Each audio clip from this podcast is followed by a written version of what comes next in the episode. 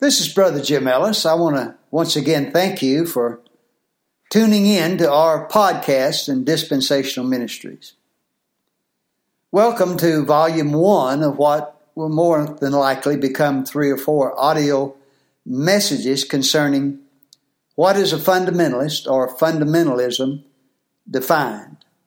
In our introduction to dispensational ministries, we are identified ourselves as a fundamental Christian ministry. In this message and some messages to come, I want to be able to define what being a fundamentalist is or what fundamentalism is. Fundamentalism is simply the belief in some basic fundamental doctrines contained in the Bible, the Word of God. There are some very basic doctrines that are taught in the Bible that true fundamentalists believe and preach and teach, and that belief is what makes them fundamentalists. While many may disagree on some fine points of Scripture, there is a systematic list of Bible doctrines that fundamentalists agree upon and are most passionate about. When one is said to be a fundamentalist, from a truthful and accurate use of the word, they're expressing their faith in a specific set of Bible doctrines and belief. Fundamentalism is not a recent system of faith and practice peculiar to our modern period of time. God has always had, down through the last 2,000 years of church history, He has had His people who believed and taught these fundamentals of the faith. They've not always been called by the same name or identified in the same group of believers. But throughout the centuries, there have always been men and women who have believed these basic biblical fundamental doctrines that have been devised from a systematic study of the Bible. A Bible doctrine is a single or specific body of truth that's taught in the Scriptures concerning a particular subject. For the purpose of this study, I'd like to list these fundamental doctrines in a systematic order. The first and foremost fundamental tenet in fundamentalism is the belief that all 66 books of the Bible are verbally inspired of God and sovereignly preserved by Him without error or omission. We believe that God gave His divine word to mankind by way of inspiration. That simply means that God the Holy Spirit moved men to write the words of the Bible and that the words in the Bible came from God. They are not the words of men, they are in fact the words of God. God used the distinct personalities and vocabularies of these men, but nonetheless, the words that they penned are the words of God. There are 66 individual books or epistles that go together to make up the Bible as a whole. There are some 40 authors which God used to give us the Bible. It was written between 1600 to 2000, or over a period of 1600 to 2000 years, depending on when Moses was actually born. He is the first writer of the first five books of the Bible. 2 Timothy 3:16 says all scripture is given by inspiration of God and is profitable for doctrine, for reproof, for correction, for instruction in righteousness, that the man of God may be perfect, thoroughly furnished unto all good works. Peter said in 2 Peter chapter 1 verse 20, knowing this first, that no prophecy of the Scripture is of any private interpretation, for the prophecy came not in old time by the will of man. But holy men of God spake as they were moved by the Holy Ghost. He said in 1 Peter chapter 1, being born again not of corruptible seed, but of incorruptible, by the word of God which liveth and abideth forever. For all flesh is as grass, and the glory of man is the flower of grass.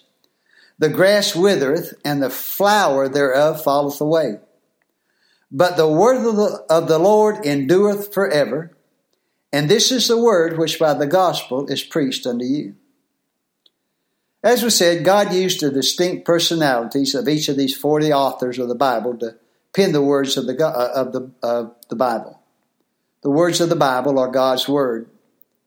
Yet he used these individual personalities and vocabularies of each writer to convey his truth.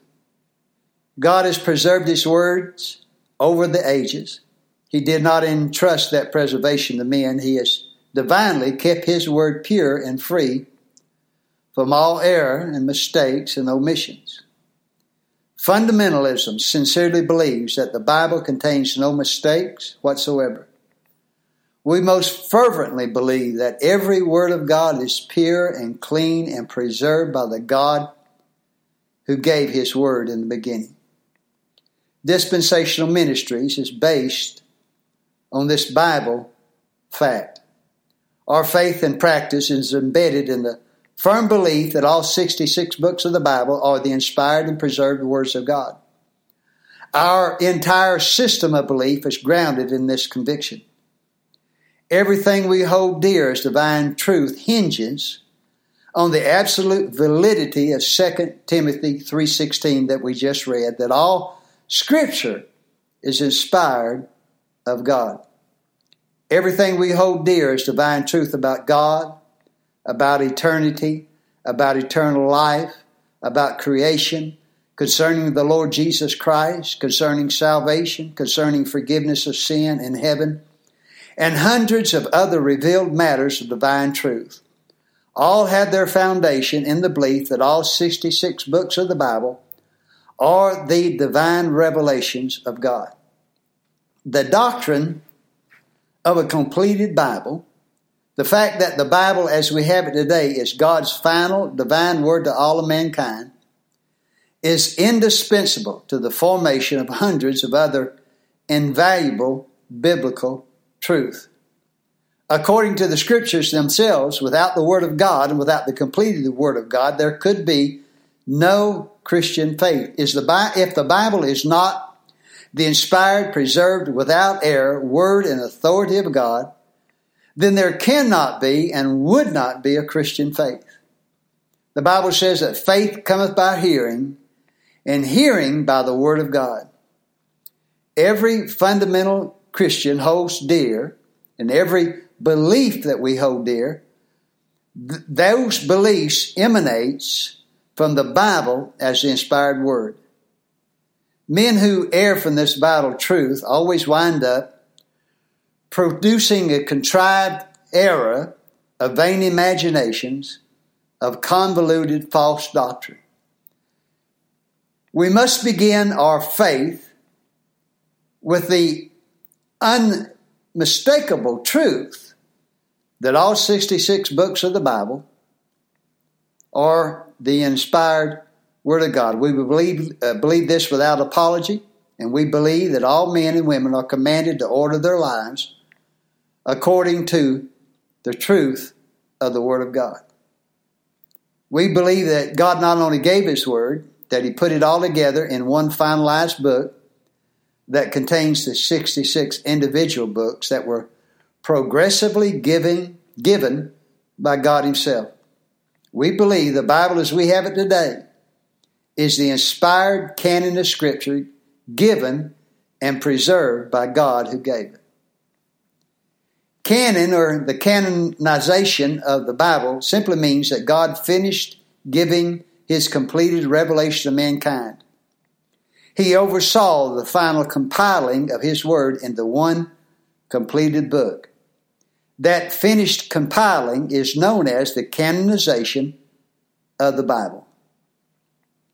It is commonly, uh, commonly taught by some supposed theologians that the canonization of the Bible was not completed until the Council of Carthage in 397 AD, some almost 400 years after the birth of Christ.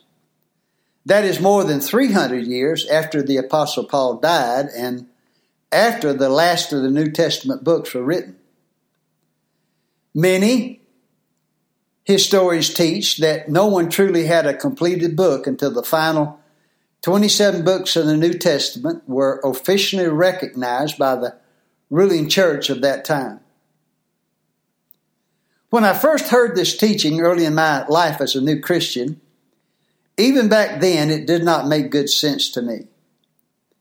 The thought came to me that since dozens and dozens of Bible doctrines and blocks of truth depend on the fact that we have a completed Bible, all 66 books of the Bible, what did men and women do before it was canonized, before it was put together as one? Are we to believe that it was not until some 300 plus years after all the books were written that it was finally compiled together as one book? I recognize that even in my early years that there were some serious, serious problems with his teaching. Eventually, after attending Bible college in two separate advanced seminaries, I began my own personal research into the validity of this claim. The following is what I most fervently have come to understand and believe as the truth behind the final canonization or completion of all 66 books of the Bible and put together as one. The history of these matters has been severely convoluted and distorted by the religious pre- uh, prejudice and predispositions of those who have passed this tradition down through time.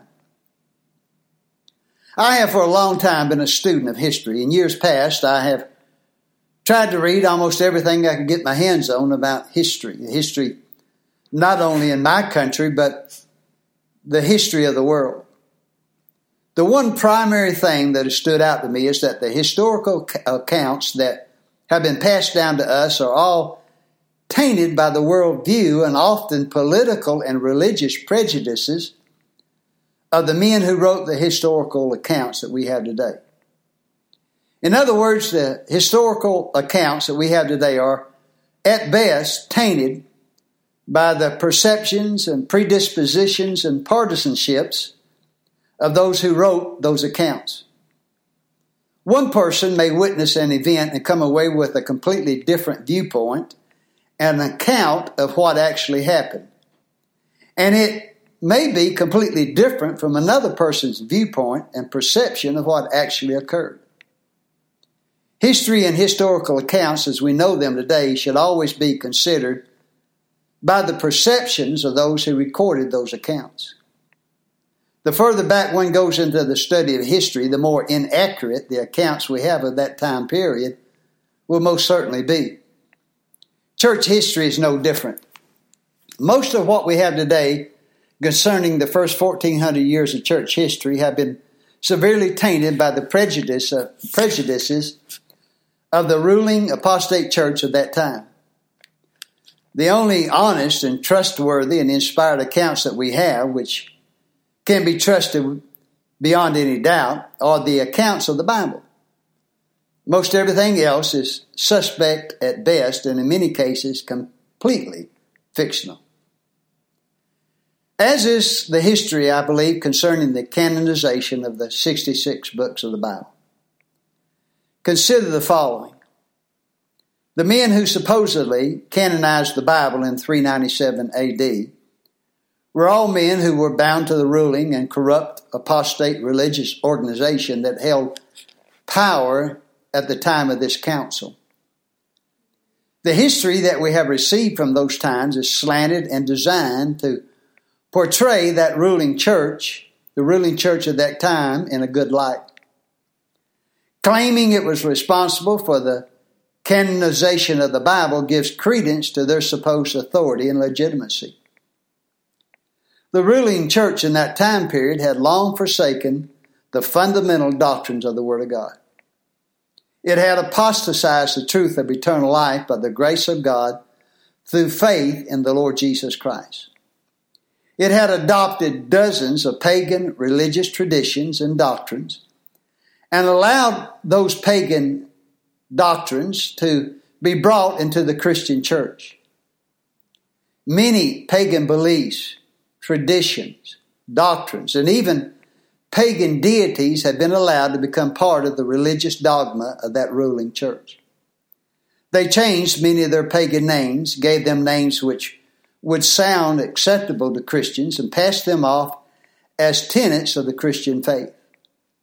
The men who sat on that council were all men who were who willingly participated in this apostatizing in order to gain and maintain their places of power and prominence, and not only the church, but also inside the ruling empire at that time. Well, now we are supposed to accept as historical fact that these religiously corrupt and spiritually bankrupt men had the ability to discern which books were inspired and which were not. We are supposed to trust men who willingly endorse pagan beliefs, traditions, and doctrines and pass them off as Christian doctrines. We are supposed to trust that they were able to determine, I suppose by some magical means, which epistles were inspired epistles and gather the, those epistles in the one book. Those apostate men had long before 397 AD forsaken and corrupted the truth taught inside the book that they are supposed to be trusted to decide which of the many epistles of the day were inspired and which were not. The truth is, as we will see, the entire canon of the Bible had long before 397 AD been completed, canonized, and compiled. All 66 books of the Bible had been confirmed as the inspired authority of God on this earth before the men who sat on that council had been born. If these men did anything, it was accept or recognize what had been present for some 300 years before they had breathed their first breath. But along, and keep in mind with their acceptance, they also recognized dozens of other supposed spiritual writings were, that were separate from the 66 books. They did not go so far as to say that those other writings were inspired, but they did recognize them to be legitimate spiritual books. That alone should give us pause for concern.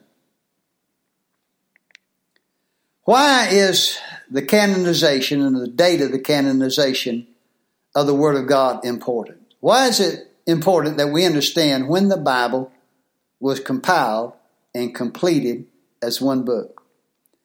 There are perhaps a whole host of reasons. Most of those reasons are too lengthy to cover here, but I'll give you just one. There's a form of doctrine being taught and accepted in many churches in the United States of America, which says that saving faith, forgiveness of sin, is possible apart from the Word of God. They teach that the church was, was without a New Testament Bible for some 400 years, yet people came to Christ according to this vein of teaching. Therefore, they say, we do not need a Bible in order to have faith and, as they call it, come to Christ. The Jesus being preached from this religious doctrine is a historical Jesus, and not the Jesus who is revealed in very much detail in the Bible. Their historical Jesus can and often is anyone a person chooses for him to be. The historical Jesus these people are preaching may or may not be, and most often is not, the Jesus of the Bible. He is another Jesus that cannot and will not grant eternal life to the repentant sinner. The Jesus of the Bible is a distinct Jesus who has specific and precise doctrines attributed to him. The greatest of those doctrines, and we will cover in more detail later in this study, but it is his pre existent deity and his atoning sin payment for our sins as the God of heaven. Paul continually warned about these another Jesuses. He says in 2 Corinthians 11, But I fear. For if he that cometh preacheth another Jesus, whom we have not preached, or if ye receive another spirit, which you have not received, or another gospel, which you have not accepted, ye might well bear with him. The word bear there means to tolerate, or to put up, or to fall prey to someone. He was concerned that there would come in people who would preach another Jesus, someone who carries the name of Jesus but is not the actual Jesus of the Bible. He said in Galatians 1 3, Grace be to you and peace from God the Father and from our Lord Jesus Christ, who gave himself for our sins that he might deliver us from this present evil world, according to the will of God and our Father, to whom be glory forever and ever. Amen. But though we, or an angel from heaven, preach any other gospel unto you, that which he, we have preached unto you, let him be accursed. As we said before, so say I now again. If any man preach any other gospel unto you, than that ye have received, let him be accursed. Of course, the gospel that Paul preached centered in and around the pre existent Jesus Christ, God manifest in the flesh, who came to earth, died for our sins, was resurrected from the grave, and ascended back into heaven where he is now on the right hand side of God the Father. The gospel of Jesus Christ concerns the fact that he died for our sins, was buried, and rose again from the grave. We will conclude this portion of this study here to make this study somewhat, somewhat of a reasonable length and pick it up in our next podcast, volume number two, under fundamentalism or what is fundamentalism.